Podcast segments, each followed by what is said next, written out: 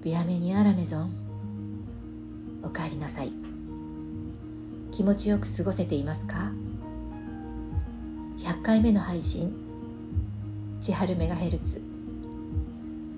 パーソナリティの斉藤千春です。サロンの手ルーム786より今日も楽しくトークをお届けしてまいります。最後までお付き合いいただけたら嬉しいです。とうとう100回目になりました。これも一人でもね聞いてくださっている方がいるなと、えー、いうことを心の支えにできたおかげです。いつもメッセージとか反応をしてくださっている方いいねボタンを押してくださっている方本当にありがとうございます。これからも少しでも楽しいお話していけたらと思っておりますのでどうぞよろしくお願いします。そして100回目ですから私が一番好きで得意なトーク。これ美味しかったトークを今日はしたいと思います。インスタグラムをフォローしてくださっている方はすでに写真や、えー、リールをご覧いただくことができるんですが実は先日ブーランジェリー須藤という私の大好きなパン屋さんが作るガレット・デ・ロワというフランス菓子を購入することが、えー、できて、えー、このガレット・デ・ロワのお話を今日はしようかなと思っています。そもそもガレット・デ・ロワって何？ということがあると思うので、えー、説明をすると、まあ、王様のお菓子という意味だとは言われているんですがえーまあ、新年を祝う期間限定のフランス伝統菓子の一つで折り込みパイ生地あの層になったサクサクしたあのパイですねあのパイ生地の中にアーモンドクリームがこう入った、えー、シンプルな焼き菓子です。で、えー、そのパイの表面のところに美しい飾り包丁がこうされて焼き上げられるので見た目のねそのまあ可愛さというか素敵さもすごくあるシンプルながらもその文様が素晴らしい、えー、パイなんですね。キリスト教徒の祝日と言われるエピファニーこれは1月6日と言われているんですがこの1月6日にお祝いとして食べられるお菓子、えー、ただこの1月6日限定販売だけではなくて1月中はこの美味しい美しいガレット・デ・ロワはブーランジェリーやパティスリーと言われるところがこぞって作ります。もう店頭にね一気にこの1月中はガレット・デ・ロワがあの出されて、えー、まあなんかこうあ1月が来たなという季節感を感じる焼き菓子です。日本でももうこの1月はねいろんなパティスリーやブーランジェリーがもう最近はねつくこのガレット・デ・ロワを作っているのできっと、えー、見たことがあるという方も多いと思います。ただこれがねガレット・デ・ロワというお菓子なんだというね名前との一致が、え、ない方が割と、まあ、いらっしゃるかもしれません、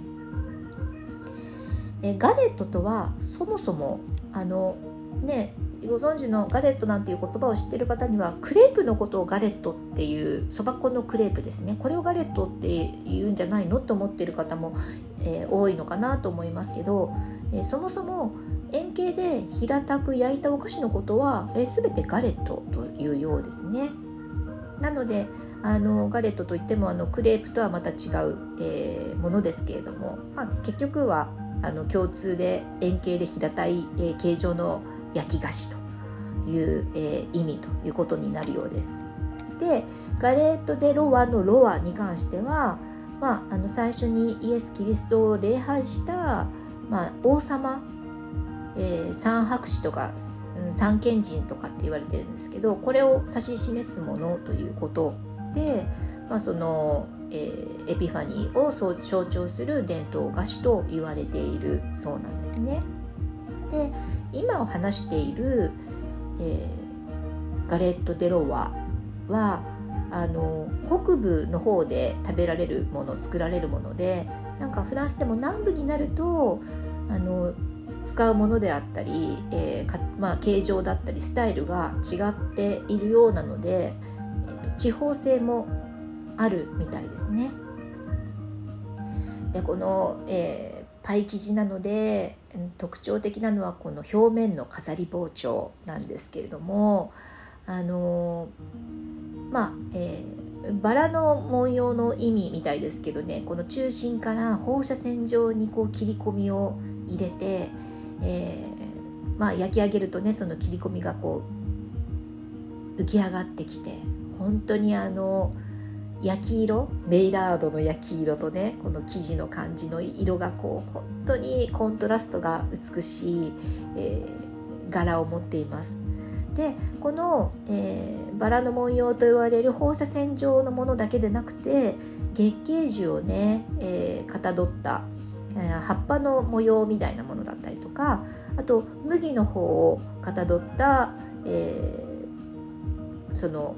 文様だったりとかねいろんなバリエーションがあってそれはそれであこのお店はこんな柄あのお店はこんな柄という、えー、楽しみもあるしこのね柄がいかに美しいかっていうのも職人の腕の見せ所の一つと言われています。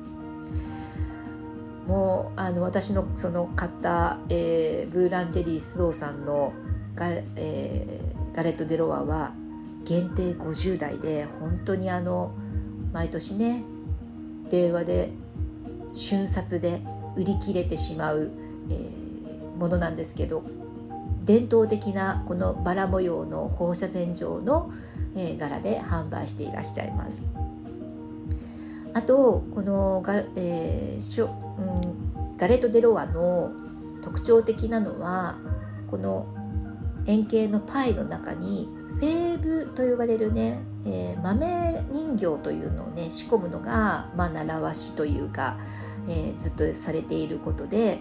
まあ、どこに入っているかまあ、1粒だけ入れるんですけどどこに入っているかわからない状態で切り分けてその豆人形が入っていた人フェーブが入っていたのを選んだ人はその1年を幸運に過ごせるというようなねあのお祝いの仕方をするのですごくこう楽しいですよね。まあ、の豆人形いろんなものがあるみたいですけどアーモンドをあの安全のために仕込むというのもあるんですけど、えー、凝っているところはあの陶器のね、えー、小さいおもちゃみたいなものを、えー、仕込むところがあってこの、えーまあ、陶器で作られたフェーブがお店のマークだったりなんかお人形だったり動物だったり建物を模したものだったりって本当にいろんな種類があってどうやらあのこのフェーブのコレクターさんがいたりするらしくてもうコレクターさんになるとこれを集めるために、えー、1月中はねさまざまな名店を渡り歩いてガレット・デ・ロワを食べまくって、えー、集めるという方もいるようです。ちなみにちなみにガレット・デ・ロワの中身は、まあ、あのクレーム・ダマンドというねアーモンドクリーム分かりやすく言うとアーモンドクリームなんですけどあのこれが入ってると言いましたけど材料としては、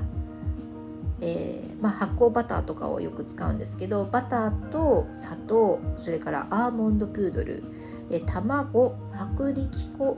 と、まあ、あとはラム酒を少しと、まあ、バニラエッセンスとかがこう入ってそこに、まあ、フェーブというものをこう中に入れて焼き上げるというようなものなのであのとても味もシンプルで変ななんかこうちょっと変わった食材とかは入っていないので例えば、えー、例えで言うとチーズケーキのようなあの本当に男性も女性も大人も子供もね、ちょっと甘いものがそんなに得意じゃないという方でも抵抗なく食べられる本当にあのシンプルな材料で美味しいものを使った、ね、あの分かりやすい、えー、焼き菓子です。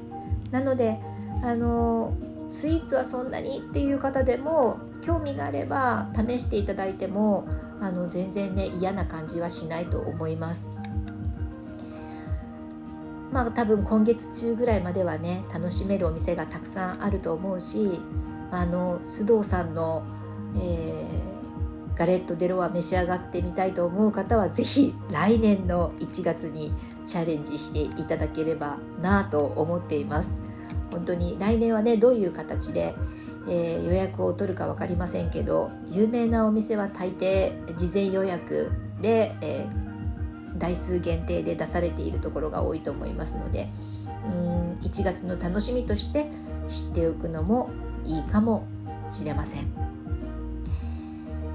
今日はここまで。最後まで聞いてくださってありがとうございます。回のえ101回目のオンエアは1月18日の予定ですのでもしかしたらその前にゲリラトークがあるかもしれません。ちょっと分かりませんけれども、えーその時にお耳を拝借するまでどうぞ皆様毎日楽しく美味しくボナペティ。私は須藤さんのガレット・デ・ロワがもうちょっと残っているので楽しみたいと思いますではではまたの機会まで斉藤千春でした。